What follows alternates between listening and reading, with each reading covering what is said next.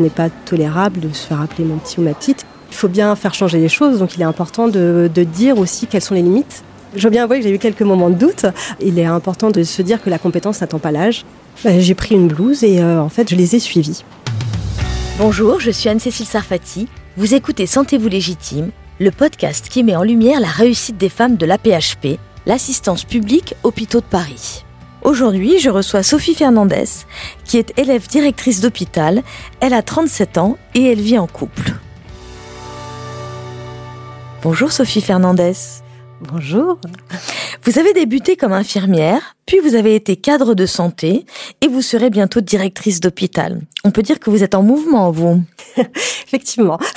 Quand vous étiez plus jeune, est-ce que vous imaginiez avoir un tel parcours au sein de la PHP Un tel parcours, euh, non, mais j'étais extrêmement soutenue en fait par mes parents, euh, ma famille, donc euh, ma mère qui nous disait que rien n'était impossible, mais au contraire qu'il fallait se sentir capable, aller jusqu'au bout au moins de nos envies et de nos ambitions. Et un père qui a toujours euh, été extrêmement présent et qui nous disait tout au long de, des différentes étapes de ma carrière qu'il était fier. Donc ça a été aussi un élément booster, en tout cas, qui m'a permis euh, d'avancer. Et en plus, euh, il faut savoir que je suis issue d'une famille de soignants. Ma sœur est cadre supérieur de santé, ma tante est infirmière, j'ai un oncle médecin et nous travaillons tous dans le service public. Donc j'ai été bercée par la notion de service public et par le soin. D'accord, donc vous aviez un engagement en fait, euh, service public. Oui, tout à fait. Donc euh, Sophie euh, Fernandez, vous avez voulu être d'abord infirmière. Racontez-moi pourquoi. Pour moi, être infirmière, et c'est ce que j'ai fait pendant quatre années, était être proche des patients, à l'écoute, de pouvoir me sentir utile, était quelque chose de primordial en fait pour exercer une fonction et un métier. Et le fait d'être proche, de pouvoir écouter, de pouvoir prendre en charge, étaient vraiment des éléments qui m'ont donné envie de devenir euh, infirmière. Ça s'est conforté pendant les quatre années euh, où j'ai exercé euh, au Trauma Center à la Pitié-Salpêtrière. C'est quoi Trauma Center? Alors c'est une salle de réveil avec l'accueil de polytraumatisés. Donc on reçoit tous les jours des patients du SAMU, donc des accidentés de la route, des blessés par arme à feu. Ah oui. Vraiment, c'est très diversifié. C'est du lourd. Oui. Tout à fait. ce sont des prises en charge riches, aussi bien d'un point de vue technique, mais aussi d'un point de vue émotionnel, puisque on prend aussi bien en charge les patients que les familles. Et la soudaineté d'un accident fait qu'il y a aussi un accompagnement à avoir. Et ça a été réellement une, une richesse d'exercer. C'est aussi pour ça que je n'ai exercé que quatre ans, parce que j'ai fait ces quatre années dans ce même service. Et euh, psychologiquement, c'était important aussi de, de pouvoir euh, changer de fonction et de pouvoir découvrir aussi le métier de, de cadre par la suite. Mais euh, c'était extrêmement riche euh, et, formateur de pouvoir euh, travailler en synergie avec l'équipe médicale et paramédicale dans ces prises en charge extrêmement spécifiques. Puis nous avions le temps où également, nous étions en salle de réveil où nous pouvions euh, prendre en charge les patients qui sortaient de blocs opératoires standards. Et donc c'était un autre type de prise en charge, mais tout aussi intéressant, qui permettait aussi de souffler des journées où nous accueillions les patients qui arrivaient via le SAMU. Vous avez eu envie d'évoluer? Tout à fait. Pour moi, le métier de cadre, ça fait pas envie. Alors Sophie, euh, vous avez entendu le jingle. Dès le départ, pourtant, vous aviez envie de devenir cadre. Pourquoi? Parce que euh, il est vrai que dès que j'ai passé mon concours d'infirmière, j'avais dit au jury que je souhaitais euh, devenir cadre parce qu'il me semble important de faire évoluer le service public, de faire euh, évoluer et de promouvoir aussi l'activité paramédicale. Et le cadre est là pour porter ces projets, pour accompagner, pour fédérer. Et je trouve que c'est un élément clé pivot central d'un fonctionnement d'un service. Et c'est pourquoi j'avais envie de devenir cadre. Il fait quoi le cadre au quotidien à l'hôpital? Alors, euh, il y a de la gestion euh, très pratique qui est celle du planning euh, pour assurer la continuité des soins et donc avoir les effectifs minimums auprès des personnels. Mais également, il est dans la gestion de projet, dans l'accompagnement de l'optimisation de la qualité de la prise en charge, de la mise en place de nouveaux protocoles. Il travaille également avec le chef de service et le corps médical sur la mise en place de staff pluriprofessionnels, l'optimisation de la prise en charge des patients. Et donc, c'est vraiment un rôle pluriel, aussi bien sur un rôle hiérarchique avec ses équipes qu'il gère, mais également un rôle de travail sur l'optimisation quotidienne de la prise en charge et du perfectionnement et de l'accompagnement des agents. Donc c'est un rôle pluriel, j'ai envie de dire, aussi bien au sein du service qu'à l'échelle de l'établissement, puisqu'il peut travailler aussi en collaboration avec d'autres cadres de l'établissement pour travailler sur des parcours de patients, des prises en charge. Mais dans un service à l'hôpital, en fait, il y a un chef de service qui est médecin et qui a autorité sur les médecins du service, c'est ça? Tout à fait. Et il y a un cadre de santé peut-être infirmière comme vous l'avez été, mais pas forcément. C'est ça. C'est en fait il y a forcément le chef de service qui gère son équipe effectivement médicale, et ensuite un cadre paramédical euh, qui peut être soit issu de la filière infirmière, mais euh, ergothérapeute, enfin l'ensemble des filières paramédicales peuvent passer le concours de cadre de santé et gèrent l'équipe paramédicale. C'est-à-dire qu'en fait, euh, ce sont les supérieurs hiérarchiques. Donc, euh, dès qu'il y a un événement particulier ou euh, la Ils sont les supérieurs hiérarchiques des infirmières, des, aides-soignantes, des ASH, de voilà, de l'ensemble de l'équipe qui travaille au sein du service. C'est quoi les ASH Agents de service hospitalier, c'est des agents de nettoyage. D'accord. Au bout de quatre ans, vous avez repassé des examens, c'est ça? Vous avez refait des études? Alors pas tout à fait. Avant, à la, à la PHP, nous avons cette opportunité de pouvoir euh, exercer en tant que faisant fonction de cadre de santé, parce qu'une fois que nous avons passé le concours, nous ne pouvons pas revenir en arrière. Donc cette année de faisant fonction nous permet euh, de savoir si nous avons euh, une réelle appétence au management. On vous fait faire un test? C'est une forme de test et d'accompagnement puisque nous ne sommes pas euh, normalement seuls, mais nous avons un cadre, un tuteur avec nous pour nous accompagner sur des méthodes managériales et sur la prise euh, de poste. Mais effectivement, avant de passer le concours, c'est intéressant de pouvoir être faisant fonction afin de pouvoir effectivement euh, voir si ça correspond bien à nos aspirations et ne pas se lancer bille en tête dans un concours sans réellement savoir à quoi correspond le métier. Alors vous, je crois que vous avez été servi pour votre expérience d'un an comme euh, faisant fonction de cadre de santé. Racontez-nous. Ah, c'était une belle expérience, une belle et riche expérience euh, dans un hôpital. Alors j'ai changé d'hôpital effectivement, donc dans un service d'urgence où il y avait une sortie de grève bien évidemment et euh, c'est-à-dire vous avez débarqué dans un service en grève? Oui, finissait tout juste la grève en fait. un accord avait été trouvé avec la DRH de l'époque, mais il sortait tout juste de six mois de grève à peu près. Vous aviez quel âge? 26 ans. Ah oui, vous étiez toute jeune. Et donc, vous arrivez dans un service qui est un peu traumatisé, qui sort d'une grève. Il y avait quoi comme autre sujet? Il y avait rien qui fonctionnait? Enfin, ben, disons que effectivement, d'un point de vue organisationnel, il y avait certains points à, revoir et il manquait des effectifs, il manquait du personnel. L'équipe d'encadrement était en grande souffrance puisqu'il n'y avait plus de cadres également. Suite à ce qui s'était passé, ils étaient partis. Donc euh, c'était un service où tout était à faire. J'ai plutôt vu ça comme un challenge où euh, tout était à construire, à refaire, à remodeler avec les équipes pour pouvoir redonner du sens. Et ça vous a plu tout de suite ce challenge justement de devoir reconstruire quelque chose qui était qui vous semblait un peu fragile? Oui, parce que justement, ça m'a permis de me confronter euh, au métier de cadre, qui est un métier en perpétuelle mouvance, qui nécessite euh, très régulièrement de réfléchir à de nouvelles pratiques, à un casse-tête permanent aussi au niveau des plannings. Donc, ça m'a permis de m'immerger immédiatement dans les difficultés inhérentes à la fonction de cadre et donc de voir que cela me enfin non pas que les difficultés me plaisent, hein, mais euh, en tout cas qu'elles étaient surmontables en travaillant en équipe. Et cette notion de travail en synergie, en équipe, a été primordiale et prépondérante dans ma prise de fonction. Mais comment vous vous y êtes pris? Vous aviez 26 ans, vous débarquez dans un service en crise. Comment vous avez fait? Ben, J'ai pris une blouse et euh, en fait je les ai suivis. Euh, j'ai voulu comprendre comment ils travaillaient quotidiennement. Ensuite, être force de proposition sur des actions ciblées sur leur organisation. Mais euh, pour pouvoir être légitime, pour pouvoir comprendre les besoins de l'équipe, il faut cette phase d'observation et d'accompagnement qui est, à mon sens, totalement primordiale, peu importe le service et peu importe les difficultés inhérentes euh, du service. Donc vous les avez observés, vous les avez interrogés, vous avez fait une sorte d'audit? Un peu plus que l'audit puisque euh, par moment euh, c'était vraiment juste une, une présence euh, et de l'observation pure.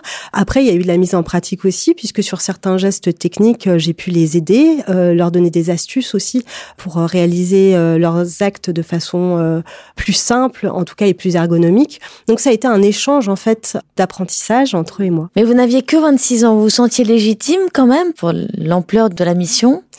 Je veux bien avouer que j'ai eu quelques moments de doute. Il est important de se dire que la compétence n'attend pas l'âge. J'ai toujours été bercée par cette phrase et je me sentais légitime puisque j'avais cet apport et cette écoute de la part de l'équipe. Donc euh, cela m'a conforté dans mon choix. La condescendance des vieux barbons qui vous appellent mon petit, je m'en passerai. Bon, on y revient, vous avez eu des responsabilités très jeunes. Euh, est-ce que vous avez été victime de ce qu'on appelle l'agisme? Normalement, on parle d'agisme pour la discrimination contre les seniors, mais ça peut aussi frapper les jeunes parce que, voilà, on veut leur faire un peu la leçon. Est-ce que vous avez été victime de ce type de comportement? Je vous mentirais si je vous disais que euh, non, bien évidemment. Il est vrai que ça m'est arrivé euh, dans le service, effectivement. J'appelle pour dire, bah, il faut prendre ce patient, voilà, dans la chambre. Voilà, il est prévu qui monte dans votre service. Et puis bah, le, médecin me répond, bah, ma petite, euh, hein, c'est moi qui décide, et puis on verra quand il montera, parce que là, j'ai pas le temps. Et alors, qu'est-ce que vous avez fait? Bah, j'ai raccroché et puis je suis montée le voir. La proximité euh, géographique me permettait euh, d'aller le voir, mais sûr je l'aurais rappelé, pour lui expliquer que petite ou grande, peu importait, on était là pour la prise en charge du patient et que il pouvait me le dire une fois, mais pas deux. Ah oui, vous l'avez recadré, vous avez recadré le vieux barbon. Bah oui, Enfin, il faut bien faire changer les choses, donc il est important de, de dire aussi quelles sont les limites. Euh, et, euh, ce n'est pas tolérable de se faire appeler mon petit ou ma petite. Et surtout, euh, j'avais peur que ce comportement se reproduise auprès des professionnels euh, que j'encadrais, qui n'auraient pas forcément euh, le courage de, réagir. de réagir face à ce, ce médecin. Donc, c'est aussi pour protéger l'équipe que je me suis dit qu'il fallait monter et mettre tout de suite les limites pour pas qu'il recommence face à un infirmier, une infirmière, un soignant ou n'importe quel professionnel. Ça arrive en fait encore euh, cette espèce de hum, discrimination médecins euh, et soignants, euh, les soignants étant les, non-médecins Les choses évoluent dans le bon sens. Les nouvelles générations de soignants, de professionnels, il y a beaucoup plus un travail en synergie et un travail d'équipe, et moins ce, rapport qui pouvait y avoir hiérarchique ou en tout cas le médecin dit et l'infirmière exécute. Je trouve qu'on est plus dans un partage où l'infirmière peut aussi euh, être force de proposition et, euh, et a du recul vis-à-vis des prises en charge des patients. Alors, est-ce qu'il y a eu un déclic ou un moment où vous vous êtes senti vraiment légitime dans votre fonction de cadre de santé? Justement quand euh, l'équipe m'a appelé en fait face à un patient agressif et en fait ils, ont pensé à m'appeler pour venir essayer de désamorcer la situation. Jusqu'à présent, euh, c'était au bout de quatre mois de présence dans le service. Avant, ils n'étaient pas habitués à appeler le cadre. Ils se débrouillaient soit entre eux, soit ils voyaient avec le corps médical. Et là, en fait, ils n'ont pas appelé les médecins. Ils m'ont d'abord appelé et donc ça montrait qu'ils faisaient confiance à leur supérieur hiérarchique. C'était pas un test? J'y ai cru à un moment donné, mais non, pas du tout. C'était vraiment en fait euh, ils avaient vu en fait euh, dans le temps d'observation, j'avais aussi pratiqué des actes avec eux, que ce soit des actes d'accompagnement clinique, des poses de perfusion, de la technicité, mais aussi euh, du relationnel avec les patients. Et donc ils avaient vu que j'avais aussi des compétences euh, qui pouvaient leur être utiles et les aider face à des situations complexes. Et donc c'est pourquoi ils m'ont appelé. Et ensuite on a débriefé ensemble l'ensemble de l'équipe de la situation sur comment faire pour désamorcer telle ou telle situation. Et donc j'ai trouvé ça très intéressant puisqu'ils ils ont eu confiance en fait ils n'ont pas eu euh, peur de me dire que bah, là, ils n'avaient pas su faire. Au contraire, et on a pu échanger tous ensemble. Ça, ça vous a conforté dans le fait que vous étiez faite pour être cadre de santé comme vous le souhaitiez. Donc, vous avez passé l'examen après. Et alors, du coup, une question idiote peut-être, mais ça sert à quoi de passer un examen alors que ça faisait un an que vous faisiez le boulot finalement et que manifestement vous le faisiez très bien puisque justement vous aviez conquis cette légitimité auprès de vos collègues? L'année à l'école permet justement de se distancier de nos pratiques, d'apprendre des, des, approches managériales que nous n'avons pas forcément, euh, qui ne sont pas innées, qui s'acquièrent au fil de l'année, de pouvoir se distancier aussi du métier d'infirmière, de faire un peu, c'est un temps un peu de deuil où on se rend compte qu'on change de métier, qu'on va devenir manager. Et donc, c'est un temps riche en formation, en accompagnement. On fait aussi des stages qui nous permettent de voir, euh, d'être tutorés par d'autres managers et donc euh, de s'approprier cette fonction. Donc, c'est vraiment une année euh, primordiale et nécessaire qui nous permet de consolider des apports théoriques avec justement une posture que nous apprenons progressivement durant cette année. Dès qu'on devient chef, on vous soupçonne direct d'avoir couché pour y arriver. Alors on a parlé de l'agisme, parlons maintenant un peu du sexisme. Est-ce que vous avez croisé ce type de hum, comportement euh, désagréable euh, et même carrément euh, insupportable? Eh bien malheureusement, euh, oui, il y a eu des bruits de, de couloirs. Euh, voilà, euh, étant arrivé aux, aux, urgences, en fait, de, en tant que faisant fonction de cadre, je connaissais le, le, chef de service qui est un ami, et donc forcément, il y a eu des bruits de couloirs sur le fait que si j'étais là, ce n'était pas vraiment par hasard. La collaboration étant franche et transparente avec le chef de service, on en a discuté et il en a parlé en réunion et ça a mis fin en fait à ces bruits de couloirs pour justement pouvoir travailler dans de bonnes conditions. J'imagine que c'était pas très agréable. Non, pas vraiment. Mais ensuite, euh, je pense que c'est aussi important de prendre du recul et d'avoir, euh, j'allais dire, une, carapace qu'on se forge au fil des années, au fil de, de, la prise en charge de patients. Et donc, ça permet de relativiser quand même sur pas mal de choses. Est-ce qu'il y a une femme qui vous a inspiré dans votre parcours? Ah oui, c'est une femme qui m'a accompagnée euh, tout au long et c'est aussi grâce à elle si j'ai passé le concours de directrice d'hôpital puisque c'est une une femme et une directrice inspirante. Bah, C'était la directrice de l'hôpital Tenon et qui est maintenant DRH du groupe hospitalier euh, Sorbonne Université. Elle a toujours été à l'écoute, très présente. Son style de management et d'accompagnement vraiment, sont vraiment source d'inspiration pour moi. Et la femme qu'elle est est inspirante. Donc c'est vraiment un modèle. Qu'est-ce qu'elle a d'inspirant?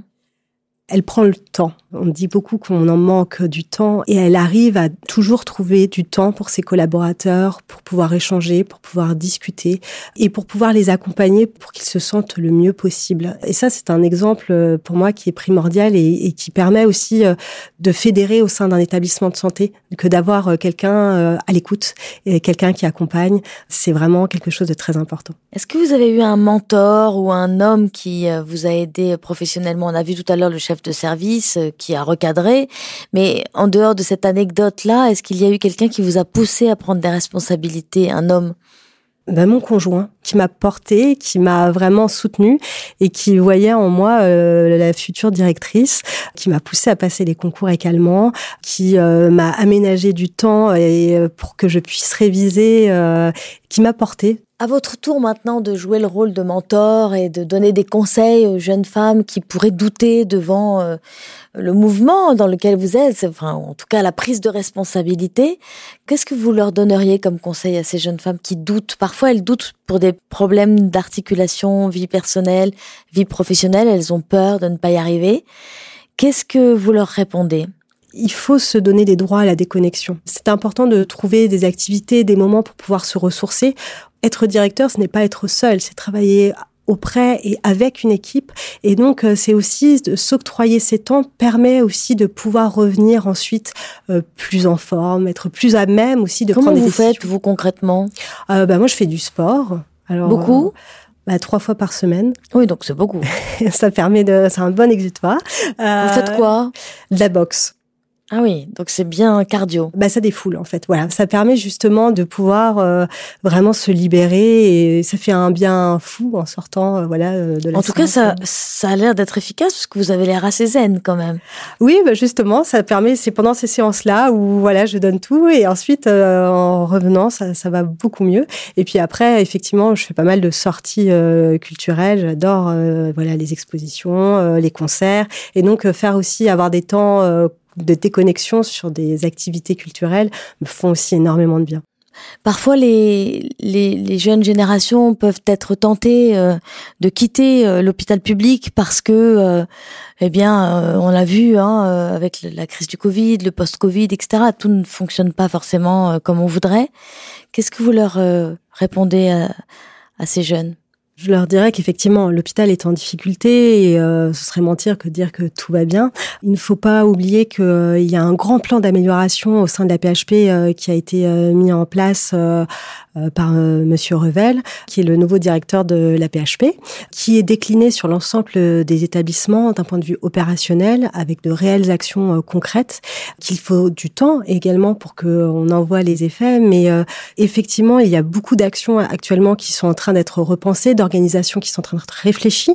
C'est pourquoi aussi euh, j'ai envie d'y mettre ma patte et de continuer à travailler au sein du service public parce que je pense que si nous partons et nous disons que les choses ne s'arrangeront jamais, nous n'arriverons pas à, faire fonctionner le service public. Il est nécessaire, si nous avons envie, chacune, chacun, que les choses fonctionnent et avancent, il ne faut pas se dérober. Il faut que nous soyons présents dans les services, présents dans les secteurs de soins et les secteurs administratifs pour pouvoir faire évoluer et faire vivre ces 30 leviers. Je pense effectivement qu'il est très important qu'il y ait euh, la mixité au sein des directions, que ce soit hommes-femmes. Les fonctionnements et le modèle managérial n'étant pas le même, euh, les sensibilités n'étant pas les mêmes non plus, ça apporte une richesse et une plus-value indéniable du fait d'avoir euh, aussi bien des hommes et des femmes au sein des directions. Les, sensibilités sur les sujets, sur les projets apportés ne seront pas les mêmes. Et donc, je trouve que c'est une vraie richesse d'avoir une mixité une, entre comités de direction pour pouvoir justement appréhender, comprendre et aborder aussi euh, des thématiques de façon totalement différente. Et euh, c'est une grande richesse que d'avoir euh, les deux au sein de chaque direction. Je pense qu'il faudrait plus de femmes dans les directions pour pouvoir aborder les choses aussi différemment. C'est extrêmement important. Merci beaucoup Sophie Fernandez. Merci à vous. Merci d'avoir écouté Sentez-vous légitime et rendez-vous dans un prochain épisode avec une autre femme formidable.